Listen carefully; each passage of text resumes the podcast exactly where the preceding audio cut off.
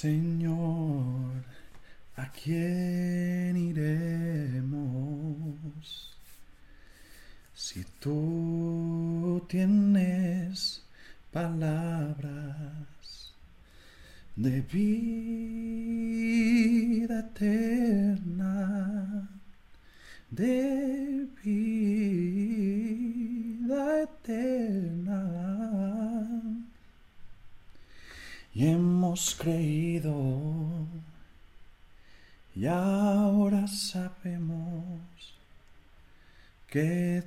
Cristo, el Hijo del Dios que vive. Y hemos creído y ahora sabemos que eres Hijo de Dios.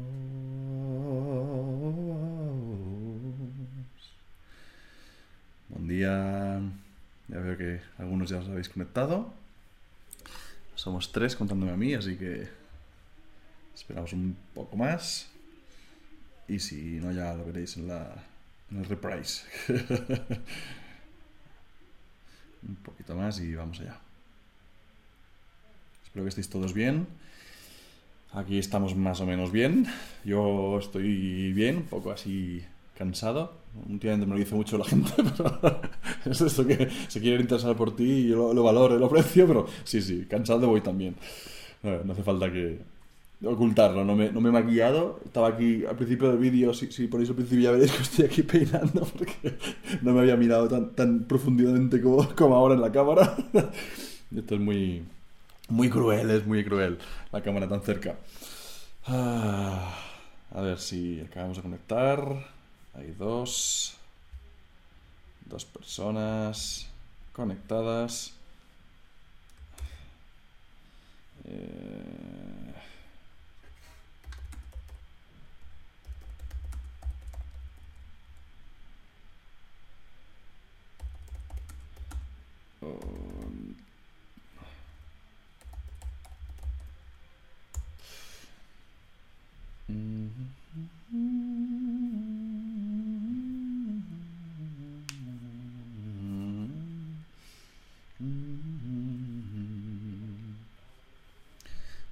Tony está. Buenos días, Tony Belén. Hola, Noah. Isa, Isa, Isa. No creo que pueda dar Isa porque somos dos.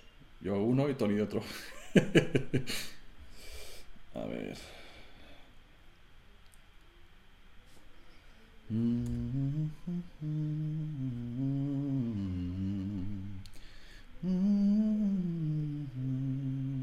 A la tele no, al móvil sí.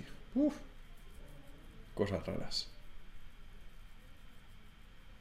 Bueno, si os va al móvil... Ah, muy bien, Isa. Buenos días también. Si os va bien al móvil, tampoco sufráis porque hoy no, no hay ningún soporte visual ni nada, así que para verme la cara esta mm, que tengo yo, pues no... no ah, ¡Ostras! ya estaba en directo. ¿Le ha gustado, no? ¡Qué ve! ¿La conocíais la canción? No sé si. Eh, aquí creo, no sé creo que no la hemos cantado nunca aquí. Es una canción de estas antiguas con, con, años de experiencia, pero es muy bonita. Y hoy, hoy no paraba de pensar en ella y mira, la, estaba cantando antes de, empezar a grabar y ya no. De, hecho, me he dado cuenta realmente que me estaba aquí frotando la cabeza como si fuera un gorila. Y es una buena manera también de empezar, porque es una oración, es una, una confesión de decir, bueno, ¿qué vamos a hacer, no? ¿A dónde voy a ir? ¿Cómo, ¿Dónde voy a encontrar lo que tú me puedes ofrecer? Entonces esta mañana, aunque ya os digo, algunos de vosotros estáis griposos y otros estáis saliendo de la gripe y estamos todos un poco así tocados y como que ya... como que ya... Bueno, ya, ya, os la grabaré si queréis, si la ponéis aparte de encanto para como que ya estamos saliendo, como, como, quien dice, ¿no? De la pandemia y tampoco nos cuesta nada pues, hacer este esfuerzo de, de, un día más en virtual, Y de hecho yo creo que es algo bueno, ¿no? Porque tenemos ganas y estamos realmente disfrutando de las, de, las reuniones presenciales de grabar juntos, de cantar juntos, pero también tiempos aparte, tiempos en, más recogidos, también nos, nos, permiten descansar y, y, coger aún más fuerzas, ¿no? Para poder juntos, ¿no? hacer lo que, lo que podemos, o sea, disfrutar de lo que podemos hacer, centrarnos en lo que podemos hacer. Así que vamos a, esta mañana no vamos a hacer canciones, como os decía antes, no vamos a cantar, no vamos a poder orar juntos, no vamos a poder escucharnos las voces y vernos las caras o, los ojos, porque con la mascarilla todavía se puede ver poco, pero sí que vamos a pasar un tiempo metiéndonos en esa palabra de vida eterna, como cantaba al principio. Y quiero compartir algo con vosotros, que es algo muy sencillo en sí, no es muy elaborado, no, sé si, si, os descubriré nada en esta mañana. Yo he descubierto algunas cosas y, mm, a veces no me mira raro, me mira como, como si estuviera loco, porque, porque estoy estudiando, estoy leyendo, estoy buscando, investigando, estoy, me estoy metiendo dentro. Yo, yo de verdad que lo vivo, lo estoy viviendo como, como si me estuviera tirando de cabeza en una piscina a sumergirte, a explorar, no una piscina, porque la piscina poca cosa hay que explorar, ¿no? Un bicho muerto en el fondo. Uh, algún coletero, siempre hay alguna, alguna goma de, goma de, hacerse moños o coletas que alguna, alguna chica deja, le pierde la piscina, pero, pero más como imaginaos un banco de coral, ¿no? Que te, metes y buscas y miras por donde mires, vas encontrando pececitos o eh, estrellas de mar, un erizo, eh, encuentras cosas increíbles. Y de verdad que estoy disfrutando como, como, como, nunca había disfrutado tanto, descubriendo cosas, eh, tesoros escondidos a simple vista. Solo hay que mirar, solo hay que mirar y vas viendo cosas.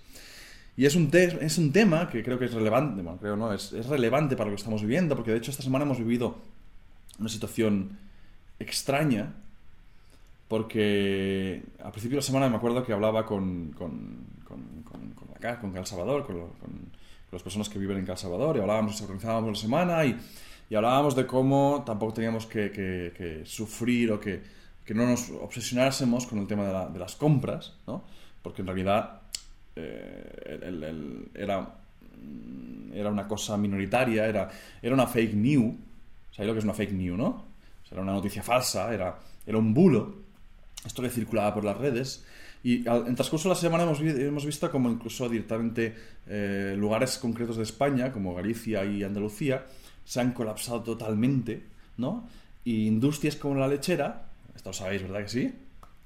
Eh, industrias, como la lechera pues han tenido que parar la producción productos lácticos, ¿no? Porque no les llega porque los, por los transportistas no les, no les llega la leche, entonces claro, van a perder dinero o no van a poder sacar la leche, son los productos lácteos que han hecho, y entonces les va a caducar.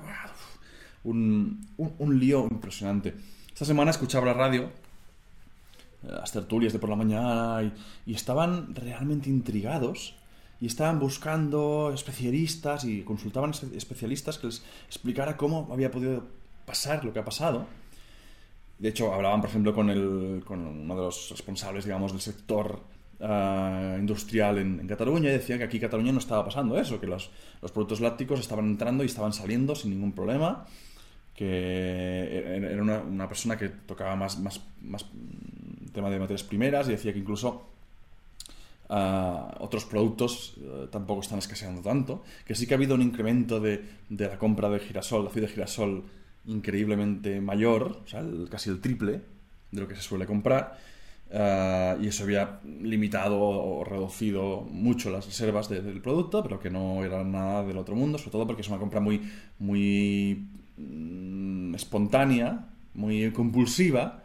y, momentánea. No es una cosa que dice, a partir de ahora vamos a consumir el triple de girasol. No, ahora se ha comprado el triple de girasol, pero luego mm, es que no te lo vas a consumir, porque el ritmo de consumo de, este producto es estable durante los años y ahora no vas a ponerte a consumir más aceite de girasol porque ya has comprado más, ¿vale? El caso es que a mí había un versículo esta semana que me venía a la cabeza y sabéis cómo funciona esto, ¿no? Viene a la cabeza y vas permitiendo que el Señor vaya haciendo su trabajo y, conforme vas mirando, y, y, este versículo he vuelto a hacer y vamos a hacer este ejercicio hoy juntos, porque realmente he vuelto a hacer esto de decir, voy a ver un versículo antes, un versículo después, un versículo...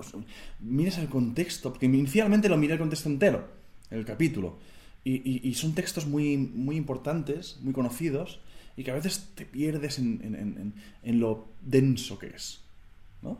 Hace una semana les hice, hice una pizza eh, hay un bocadillo, estoy haciendo ahora momento publicidad, tenía que salir aquí el banner.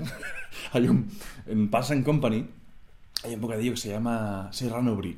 Oh, está buenísimo. Está buenísimo. Es mm, jamón serrano, jamón pernil salat, ¿no? Y, y queso brie. Y rócula. Y está buenísimo, con un pan así crujiente, un poco de, de semilla, está buenísimo. Y entonces, eh, como que normalmente los sábados hacemos pizza aquí, pues la semana pasada les hice una pizza de serrano brie lo que pasa es que, claro, a mí me gusta el queso. y puse todo cubierto, una capa de, serra, de brie, y después encima eh. Claro que yo... Que era contundente. No, yo me lo comí encantadísimo, pero yo veía ahí a, Noemí que no le apasiona tampoco tanto, y Dana sobre todo, que está en esa época que, es aplastantemente sincera, mm, que decía, no me gusta, tiene mucho queso, mucho queso.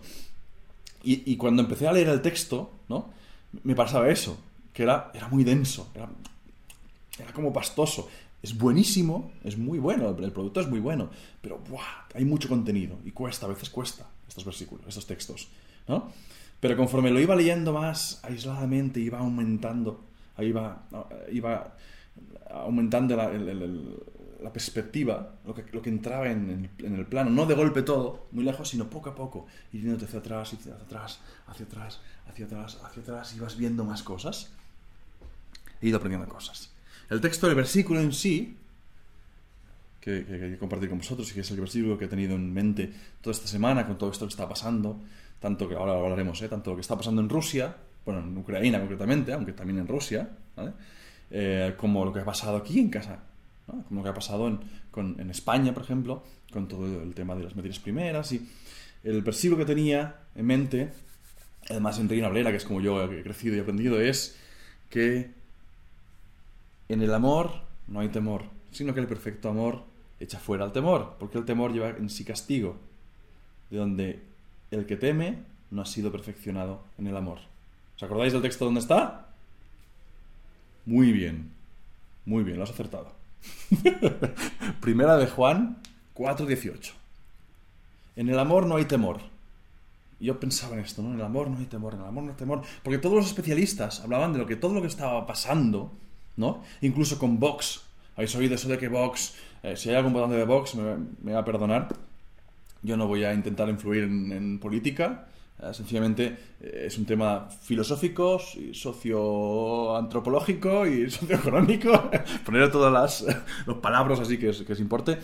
es un tema de, un análisis objetivo de este tipo de partidos políticos, cómo funcionan y a qué se aferran, ¿no? Y, esta semana misma hablaban de esto, o sea, lo mismo, la radio no intentaban hacer eh, juicio de valores o intentar que votes por uno, votes por otro, sencillamente hablaban de cómo desde hace ya tiempo, desde sus orígenes, de hecho, Vox utiliza el miedo para, ganar votos y ganar adeptos, y es una cosa que han, hecho otros partidos en la historia y otros movimientos, de derechas y de izquierdas lo ha hecho el partido nazi y lo, hace el partido comunista.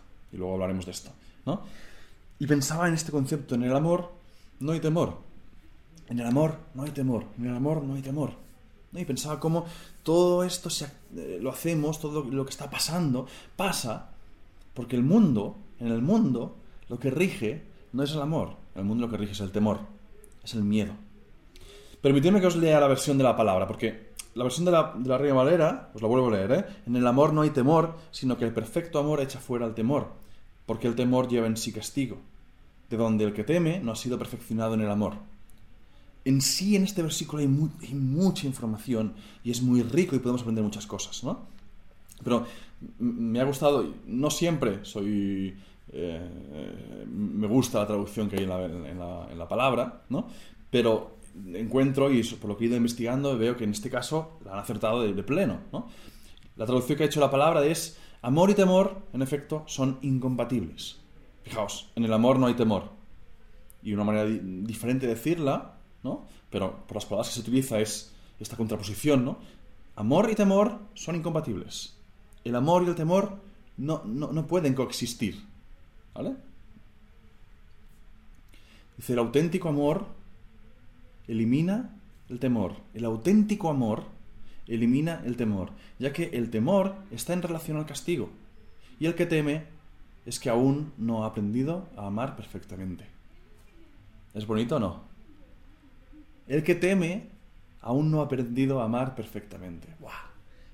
Cuando leí la versión en la palabra, porque ya os digo, en mi, en mi cabeza, o como podríamos decir en iglesiano, en mi corazón, tenía la, la Reina Valera, ¿no? Pero cuando renové eh, el conocimiento, ¿os acordáis de Romanos 12.2? ¿no? Cuando renové, cuando mediante la renovación del conocimiento, cuando conoces la verdad, te das cuenta del sentido, dejan de ser palabras aprendidas, una rima, un soneto, un, un, ¿cómo le digo? los niños en el cole hacen, hacen no sé cómo, no sé cómo, cómo le llaman, hacen frases, hacen pequeñas poesías, ¿no? Y, cada mes, cada estación, incluso cada niño le dan uno y es como aprenden a memorizar y, incluso ellos les, hacen ejercicios de que hagan pequeñas rimas, ¿no? Y, cuando dejas, cuando desconectas esa rima, porque eso es lo que nos pasa también cuando, cuando hace tiempo que conocemos al Señor, cuando hace tiempo que estamos eh, en, la iglesia, hace tiempo que, que, conocemos la Biblia, la leemos, que a veces llega un momento que se convierte en una, en una métrica, se convierte en una en, una, en un hábito, en unas palabras que recitas que, tienen, que son bonitas, que te, te despiertan lo que tú eh, viste en su día, pero que a veces desconectamos del, sentido. ¿Sabéis? Había, perdonadme, eh, estoy cayendo cada vez más en el pecado del, predicador que, que, siempre habla de su familia y los pobres están fritos, aunque ellos no se enteran de nada, pero a Biel le cuesta mucho comer gambas pescado en general, aunque cada vez lo tolera mejor, pero las gambas a rodolí, gracias Pili, un rodolí. es lo que buscan, hacen rodolís, hacen, son pequeñas poesías que empieza y acaba más o menos igual, o con unas rimas consonante y... Bueno, lo que está diciendo, ah, claro, como el vídeo va en desfase, solo te oigo. ¿Cómo que solo me oyes? Bueno, vale, pues escucha, escucha, ya está bien, para verme la cara. No le gustan las gambas. Abiel detesta las gambas, le cuesta muchísimo y, muchas veces incluso vomita. Solamente pensar en ello ya empieza. A veces que encuentra algo y le pregunta, ¿qué tiene gamba? Le, dices, le decimos en broma que sí y vomita. Y hace un tiempo, hace un tiempo que, que nos inventamos una metodología para distraerle, para, porque tenemos, todos tenemos un flexo, ¿verdad? En, el comedor, casi todos tenemos flexos en el comedor. Y casi todos tenemos moscas muertas dentro del flexo, ¿verdad? O puntitos que, normalmente son moscas muertas, que se cuelan y se quedan ahí y se mueren. Pues se nos ocurrió la idea de cuando él comía pescado, comía gamba, entonces empezaba, empezaban arcadas y decimos, cuenta cuántas gambas hay. Hay cuántas gambas, cuántas, cuántas moscas hay.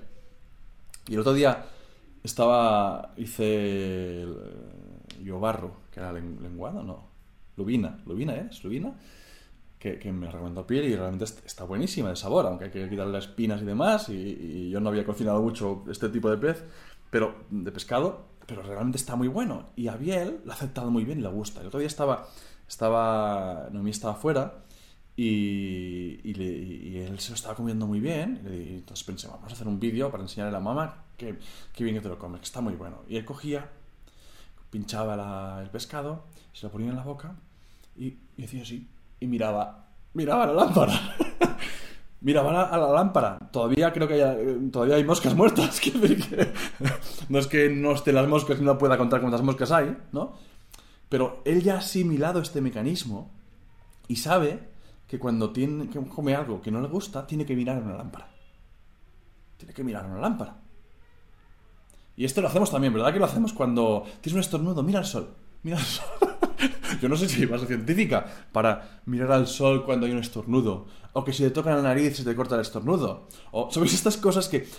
¿Os acordáis de la historia? Hay una, historia que la hemos explicado alguna vez, ¿no? De una iglesia que para recitar el credo, para hacer una oración conjunta o recitar una poesía que, ¿no? que dice lo que, en lo que creemos, y la iglesia se giraba a una y empezaba a recitarlo de espaldas y le preguntaban, ¿cómo es que hacéis esto? ¿no? Y algún abuelo, una persona que hacía muchos tiempo que estaba en la iglesia, dijo, no, es que estábamos antes, antes en la pared, hace muchos años, en la iglesia, pues lo, escribieron en letra muy grande para que pudiéramos leerlo y aprenderlo de memoria. Y entonces todos nos girábamos para leerlo. Y, pero la, pared ya estaba pintada y estaba en blanco, pero seguía girándose. Javier hace eso con la luz.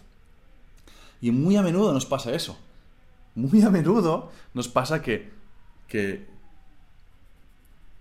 que nos habituamos a la metodología, nos habituamos a, cómo suena el rodulí, nos habituamos a leer un versículo y que nos sienta bien, porque hay, hay muchas cosas ahí. Hay esa seguridad, ese caliu, ¿no? esa, ese calor, ese amor, esa misericordia, todos esos conceptos que el día que, que lo aprendimos se incorporan en ese soniquete, en ese sonido, en esa música que tiene el versículo, ¿no? Y a veces no nos damos cuenta de realmente lo que está diciendo. Y repito, el amor y el temor son incompatibles. El auténtico amor elimina el temor, ya que el temor está en relación con el castigo, y el amor no está relacionado con el castigo. Y como siempre, hay matices, hay que ver, ¿no? Porque dice que Dios a quien ama disciplina. hay, hay muchas, muchas matices aquí, puedes decir, no, pero el amor sí que está relacionado. No. Y el que teme es que aún no ha aprendido a amar perfectamente. Y aquí quiero, quiero, quiero centrarme primero en este versículo en tres conceptos básicos que aparecen aquí. ¿no? Hay tres palabras básicas que vamos a profundizar un poco más para entender el, para tener el sentido completo. La primera es amor, ¿no? La primera palabra que, que aparece aquí es amor. En el amor no hay temor, amor y temor, amor. Amor, la palabra que utiliza en griego es agape, es el amor agape, que si os acordáis, lo hemos ido estudiando, el amor agape es una, traducción que he encontrado eh, estudiando, que me ha gustado, es un, es un amor trascendental. ¿Vale? Eh, podemos decir que es el amor divino, eh, pero claro, nosotros también podemos tenerlo, aunque no podemos llegar a tenerlo, pero aquí habla de ser perfeccionados en el amor, en el amor agape, ¿no? Y, me gusta porque este texto de Primera de Juan, acordaos que Juan es el, él mismo se, se, hacía llamar a sí mismo el discípulo amado, así que él mismo digamos que se pone como el especialista en amor, y, nos da la esperanza, nos abre la puerta de decir, sí, sí, el único que ama perfectamente, de serie, es Dios, pero tú puedes tener un amor trascendental más que un amor filial, que es fileos, que es el otro amor. ¿no? El amor de, hermanos, el amor de amigos. puedes tener un amor trascendental. Y algo trascendental es algo que transciende, como dice, que va más allá. Un amor que es capaz de ir más allá. Amor. La otra palabra que hay es temor. Que temor, la palabra que utiliza en griego temor es phobos. ¿Os suena algo de phobos? Fobia. La palabra fobia viene de esta raíz, de fobos. Y es, es, muy interesante porque la palabra fobia, o phobos, del griego, significa ser puesto en lucha. Fijaos, cuando intentamos definir las palabras, claro, puedes definirla con lo mismo, ¿no? Temor, miedo, puedes, puedes hablar así, pero el temor, la fobia, que la fobia no es tanto el miedo en sí, ¿no? Es ser puesto en lucha. Cuando tienes fobia de algo, ese algo te pone en guardia, te pone en lucha. Me acuerdo que Noemí tenía fobia a las arañas, tenía porque lo ha superado. Y ahora ya no tiene fobia. ¿Por qué? Porque cuando tenía fobia echaba a correr. Echaba a correr chillando. Cuando me encontraba, yo me acuerdo cuando recién casados, que, que salió chillando, corriendo del, comedor. Y, cuando fui con ella a ver qué pasaba, y, eh, a ver qué había pasado, no sé, no, entendía nada. a mí no me avisaron de esto. esto no, estaba en su manual, perdonad, la broma fácil. Y hay muchas cosas que no estaban en el mío, así que. y, creo que ya se ha ido perdiendo. Era una arañita que había bajado del, techo, pero una arañita minúscula que estaba en el, colgada, estaba bajando hacia el, hacia el, hacia el sofá. y te pone en lucha, ¿eh? en, un momento, en, un estado de lucha tan grande que, que, tienes que reaccionar de, una manera o de otra, pero esto es el temor, esto es la fobia que aparece aquí. ¿no? Y por último, la tercera palabra, el tercer concepto que aparece aquí, que creo que es importante destacar, es perfecto. Porque habla de perfecto, habla de perfeccionar, ¿no? Tanto la Reina Valera como, como la palabra hablan del perfecto amor, de ser perfeccionado en el amor. En la, la palabra dice el amor auténtico, ¿vale? Que aquí mm, yo entiendo que se han dado una licencia, una licencia literaria, ¿vale? Porque no es el sentido de la, palabra, ¿no? En cambio, la palabra en la Reina Valera son más fieles al concepto original, perfecto, perfecto, ¿no? Pero el concepto de perfecto no es el mismo que tenemos nosotros. O podemos confundir esa perfección con otros conceptos de perfección que hay en la Biblia. En la Biblia hay dos conceptos de perfección. El concepto sin mancha, ¿suena? Sin defecto, que sin mancha en realidad para los animales sí, pero nosotros no es un tema de... Ahora no vayamos a buscar las cremitas para las manchas solares y, o a cubrir eh, tatuajes o pecas o... Sabéis que todo esto ha habido purgas durante la historia, ¿no? Y por eso los, pecosos están mal vistos. Yo no entiendo que la suciedad... Yo no entiendo que las personas pecosas estén mal vistas. Tiene su sentido mm, históricamente por estas tonterías de no entender contexto y la palabra. ¿no? Aquí la palabra que utiliza, palabra de perfección, habla de estar completo. Y es un texto, es un, es un concepto que no solo aparece en griego, también aparece en hebreo. En, hebreo, en el Antiguo Testamento, ya, ya diferencia entre sin defecto y completo. Y lo que el Señor quiere de nosotros no es que seamos sin defecto, porque nosotros no somos sin defecto, somos defectuosos, de hecho. Somos defectuosos. Quiere que estemos completos. Cuando era pequeño, en la iglesia en la que crecí, había una canción que cantaba La plenitud la da vida en Jesús. La, ¿La conocéis? Y son cumples en él. Cumples, cumples, cumples en Bueno, este concepto de estar completo en Cristo, completo en Dios. ¿no? Así que este amor no es un amor sin defecto, sino es un amor completo. Es un amor completo y un amor que completa. Y por eso utiliza este juego de palabras, Juan. Juan escoge este concepto, aposta, porque el amor perfecto, el amor completo, nos completa. ¿Os fijáis? ¿No? Aprender o ser perfeccionado en el amor, ser completado en el amor. El amor completo, trascendental, me completa. Fijaos, si vamos un versículo anterior, si vamos un versículo antes, estábamos el 18, vamos al anterior, dice, en esto se ha perfeccionado, seguimos con este concepto, ¿no? En esto se ha completado, esto se ha perfeccionado el amor en nosotros, para que tengamos confianza que en el día del juicio, pues como Él es, así somos nosotros en este mundo. Lo que os digo, ¿eh? Mm, queso por dos partes, cuatro quesos. Podemos entenderlo, pero es denso, ¿no? Pero fijaos, vamos a seccionar un poco las cosas, ¿no? En esto se ha perfeccionado el amor en nosotros. O sea, el amor nos ha completado de esta manera, ¿no? Para que tengamos confianza. Vamos a quedarnos aquí, porque a menudo, cuando leemos esto, cuando leemos estos textos, nos quedamos en conceptos más duros o incluso cambiamos la voz. Yo cuando estudiaba, a veces lo hacía con, ópera y hacía las voces con lo que tenía que leer para dramatizarlo y como que luego me, reía yo mismo de mí mismo, pues e, eso, eso quedaba. Cuanto más me reía, más calaba la lección y a veces luego lo cantaba incluso en, el examen que me habían reñido más de una vez. Por dentro, ¿eh? Pero claro,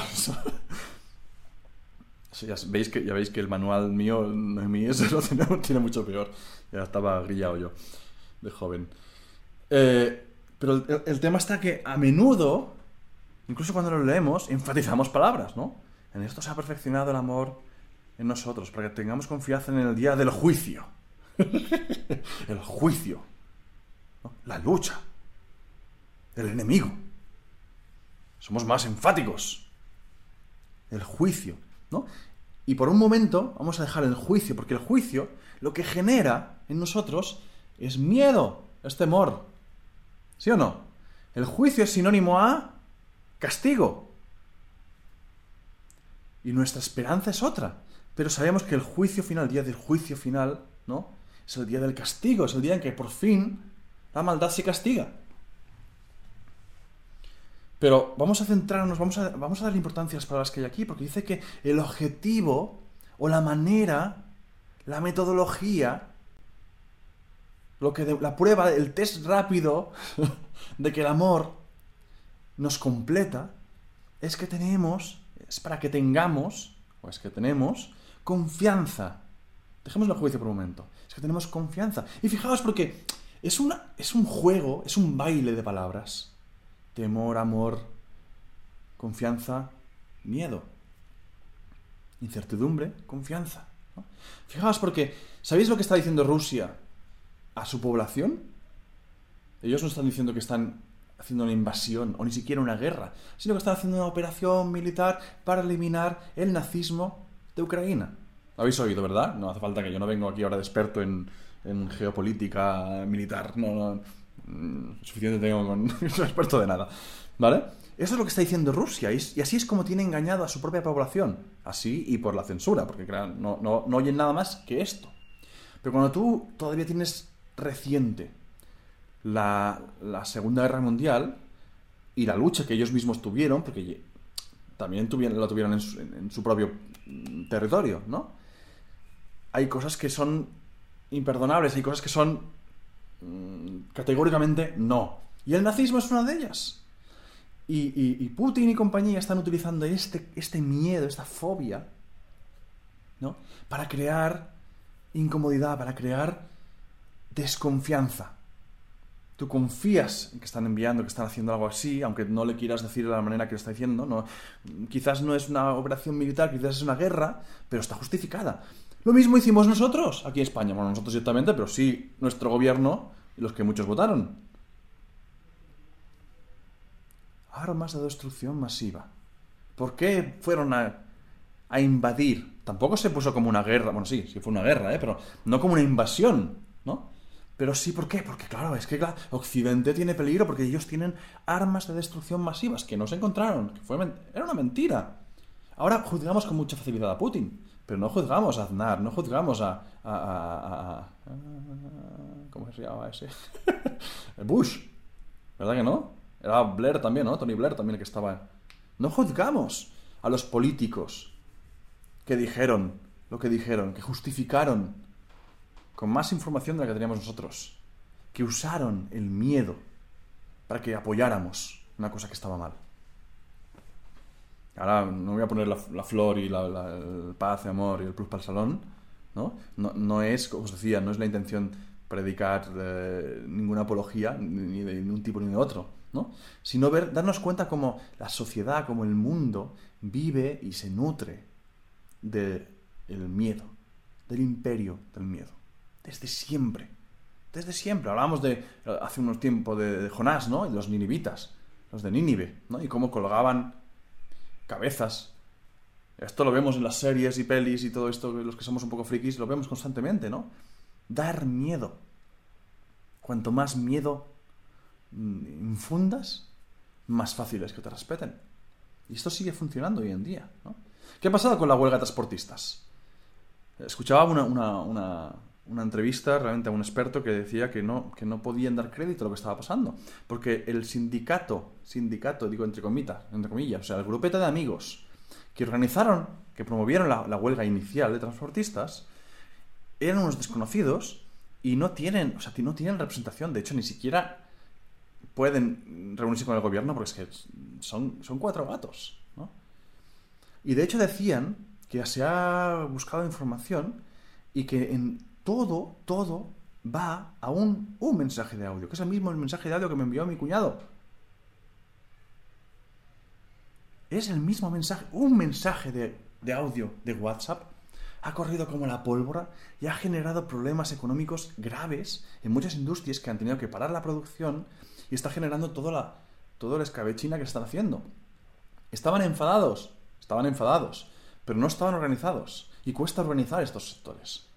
Pero un mensaje que, fijaos incluso, porque ese mensaje no, no dice ni nombre ni apellidos, no dice el sindicato tal, el sindicato cual, no, no, no representa a nadie. Apela a que eres tú y yo, Pepito o Manolo. Una persona sin cargo, sin nombre, sin importancia. Apela a que yo me quedo sin comida, yo me quedo sin trabajo, yo no puedo vivir así, tú tampoco. Apela al miedo, y además apela al miedo ya no al que trabaja, sino al que consume, ¿no? Id a comprar, os recomiendo que vayáis a comprar rápidamente y que llenéis bien la despensa porque es una huelga indefinida, es... Mm, no va a haber comida, vais a pasar hambre.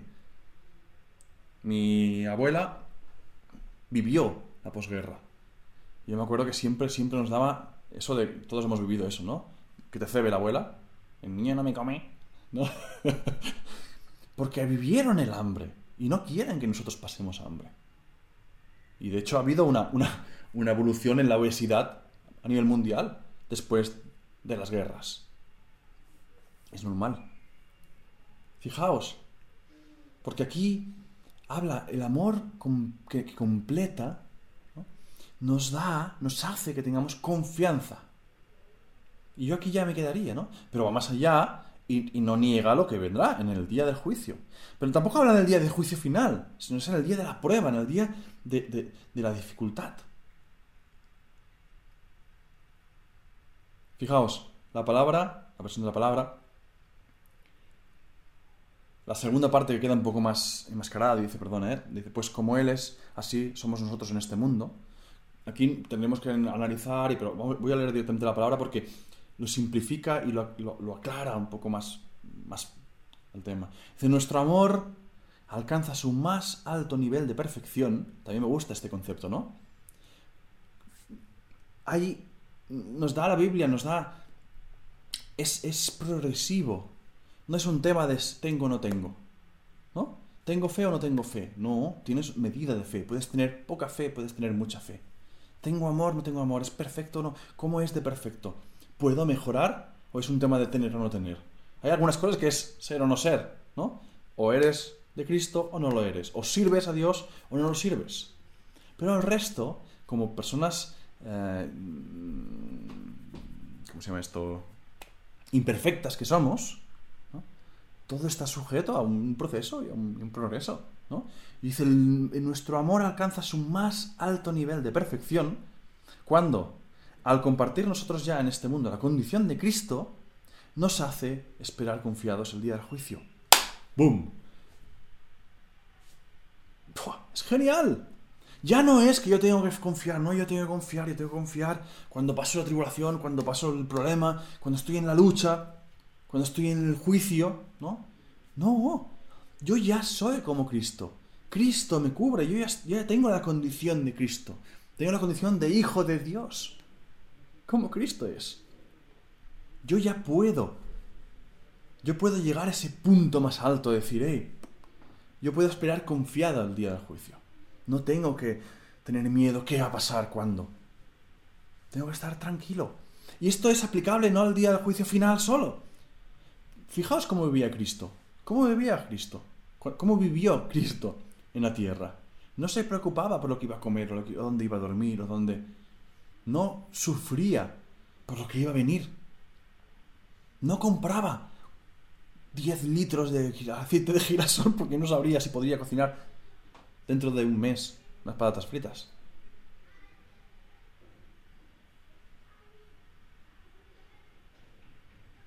Y esto me llevaba a mirar el contexto y mirar un poco más allá. Ya os he dicho, hemos mirado un versículo anterior, ahora vamos a mirar el siguiente versículo.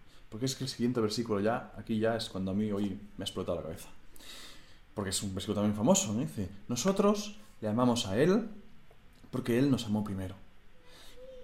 Y hemos hablado, hemos compartido sobre esto, y... pero cuando he, he leído la palabra, me ha hecho que pensar, me ha hecho investigar, me ha hecho meterme otra vez más, coger más aire y meterme más a explorar los, corales, ¿no? Y la versión de la palabra dice, amemos pues nosotros, porque Dios nos amó primero. Y he dicho, eps, espera, nosotros la amamos a Él, y la palabra dice, amemos, porque Dios nos amó primero. A ver, a ver, a ver, a ver. Me he puesto a investigar. Y resulta que los, manuscritos más antiguos, los que están menos, digamos, traducidos o adaptados, en los que hay menos influencia humana, y sé que esto abre la puerta de una cosa que, es incómoda de hablar y que es complicada, pero bueno. Los manuscritos más antiguos no tienen, no contienen la partícula él. No dicen amamos a él porque él amó primero a nosotros. Porque es como lo escribe en griego, ¿eh? En how. Como si fuéramos indios, ¿no? No dice amamos a él porque él nos amó primero. Dice amamos porque Dios nos amó primero. Amamos porque Dios nos amó primero. Podemos amar porque Dios nos amó primero. Podemos tener un amor trascendental. Fijaos, porque está hablando de esto. Podemos tener un amor que va más allá porque Él nos amó primero. Ya no es amar a Dios. Es, es relativamente fácil amar a Dios. Es relativamente fácil amar a alguien que te ama. Pero el amor, amar a alguien que no te ama, amar a alguien que potencialmente te puede hacer mal, solo lo puedes hacer si eres capaz de canalizar ese amor. Si tú no eres amado, es difícil amar a otras personas. Es difícil incluso amarte a ti mismo. Pero aquí nos afirma, nos dice, es que tú, es que yo puedo amar y debo amar, ¿no? Es un imperativo, amemos, pues, nosotros porque Dios nos amó primero. Puedo amar y debo amar a los demás. Puedo estar confiado porque Dios me amó primero a mí. Puedo esparcir, puedo vivir en el imperio del amor, en lugar del temor. ¿Por qué no amo a los demás? ¿Por qué temo lo que me puedan hacer? ¿Por qué me cuesta más amar de una manera trascendental, de una manera desinteresada, de una manera que, no busca lo suyo? ¿Os acordáis de la definición del amor? Porque temo el dolor que me pueden infligir. El amor y el temor son incompatibles.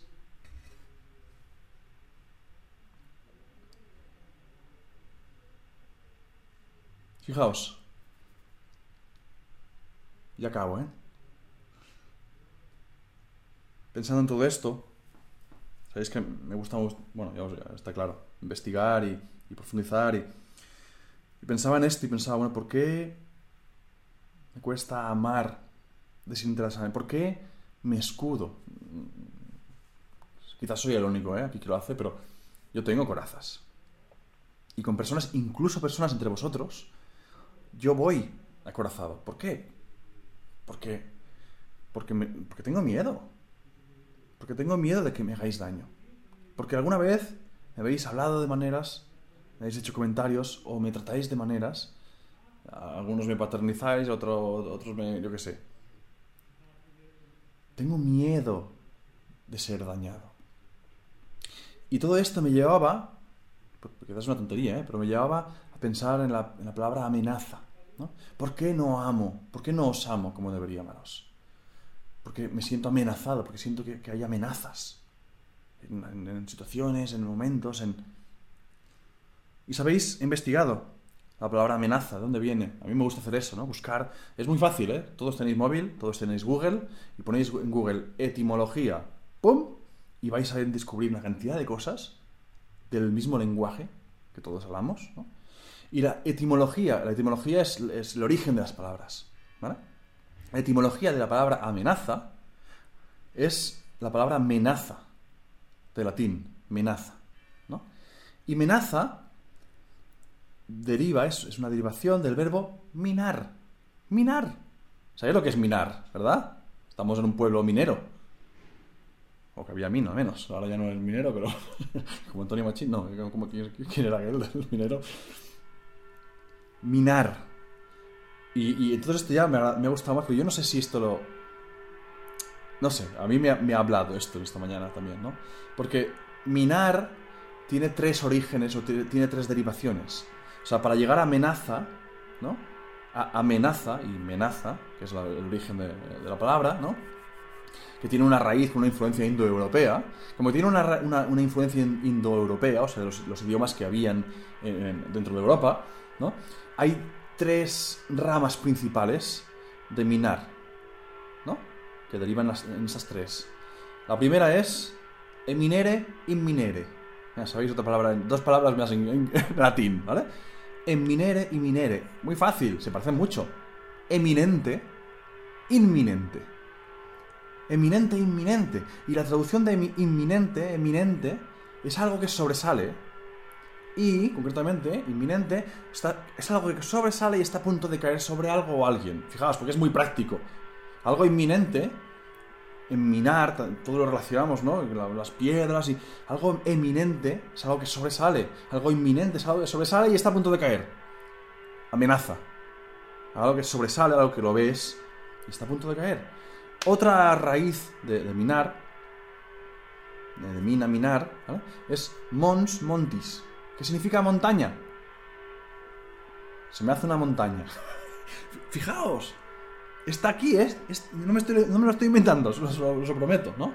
Y la tercera derivación de la palabra minar, y pensáis esto que, que, tiene que ver, es mentum, que, que la palabra actual es mentón, que es la parte que sobresale de la barbilla, el mentón, mentón. Y yo pensaba esto esta mañana y, instantáneamente, cuando estaba leyendo las, las, definiciones, el Señor me llevaba a su palabra, a la Biblia. Fijaos, eminente, inminente. Dice, nada debe angustiaros, al contrario, en cualquier situación presentad a Dios vuestros deseos acompañado de vuestras oraciones y súplicas con un corazón agradecido. Y la paz de Dios que desborda toda inteligencia guardará vuestros corazones y vuestros pensamientos por medio de Cristo Jesús. La respuesta a la amenaza, algo inminente o eminente, algo que ves, que lo ves ahí, existe. Cuando yo os digo que a veces me tengo miedo al relacionarme con vosotros, porque no quiero extrapolarlo, quiero ser sincero con vosotros. No quiero hablar en, de una manera abstracta que no podamos aplicar. No, yo quiero aplicar esto en mi vida. Yo quiero que mi relación con los que tengo más cerca se vea afectada por este amor, sea perfeccionado en el amor. Y cuando yo me siento amenazado por algo eminente o algo inminente, La Biblia me dice que no me angustie, que todo lo contrario.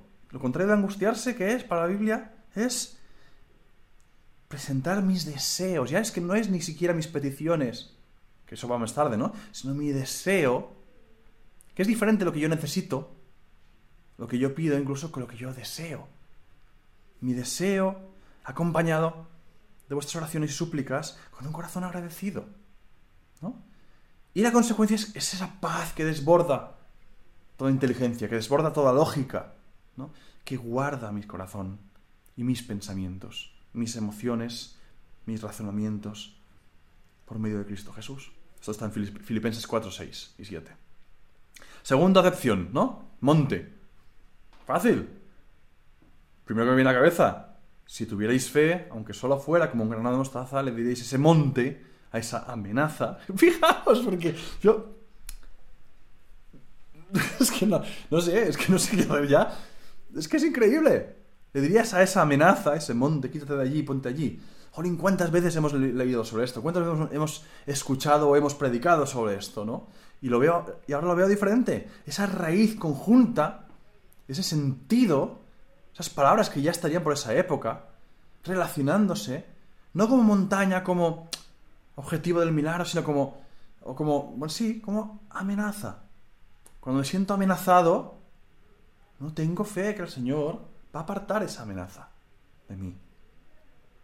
Muchas veces había una regla, eh, Pire lo, dijo el otro día, ¿no? Lo que temes te alcanzará, está en la Biblia y, y de hecho es una, es una una, de las leyes básicas de, de, Murphy, creo que es. Cuanto más temes una cosa, más probable es que te pase.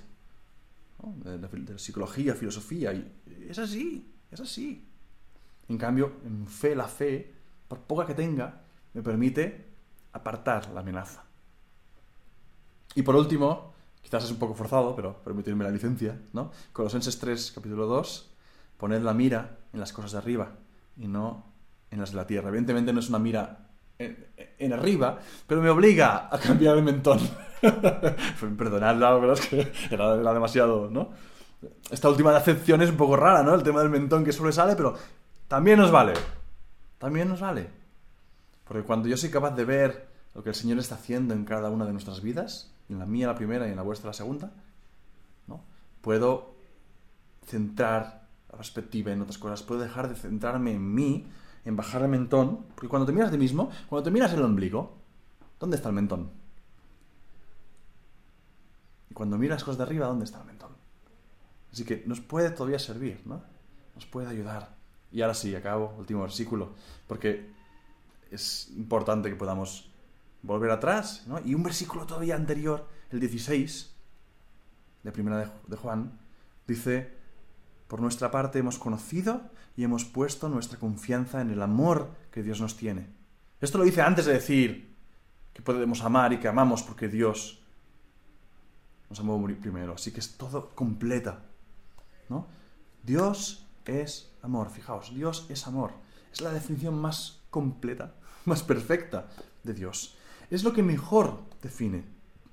Estuve en, unos cursos que, de teología, de estudio bíblico, de, que, que, nos animaban a poder, para poder interpretar bien la Biblia, a reducir siempre los textos a las cualidades de Dios.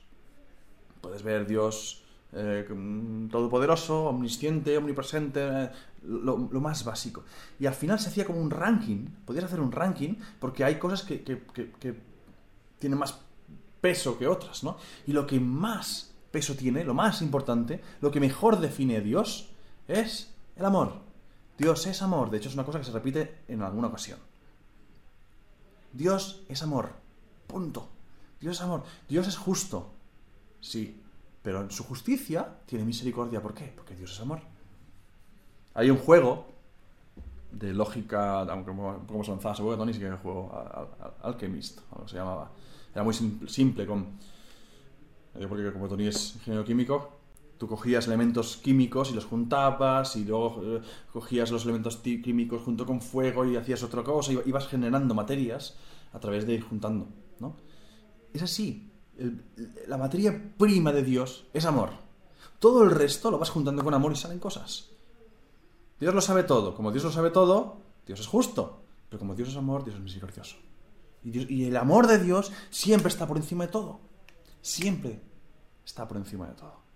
Dios es amor y quien permanece en el amor permanece en Dios y Dios permanece en él y podríamos ir al pámpano y la vid y quien permanece en Dios tiene fruto y ah, podríamos sin, no parar, podríamos no parar. ¿no? Pero vamos a parar porque hace una hora que estoy aquí hablando solo. empiezo ya, eh, pero es igual, yo estoy disfrutando y aprendiendo. ¿no? Amemos, amemos, porque Dios nos amó primero. Yo quiero amar, amaros a vosotros de una manera trascendental. Quiero cambiar mi mentalidad, renovar mi conocimiento, dejar de pensar o de recordar o de avanzarme al daño que me vais a hacer. Y estar confiado que en el día del juicio, en el día de la lucha, en el día del problema, yo tengo la condición de Cristo. Cristo vive en mí, ya no vivo yo, mas Cristo vive en mí. Amén. Que el Señor nos bendiga, que el Señor nos enseñe, que el Señor nos siga mimando y nos siga revelando cada día estos tesoros escondidos. Buena semana.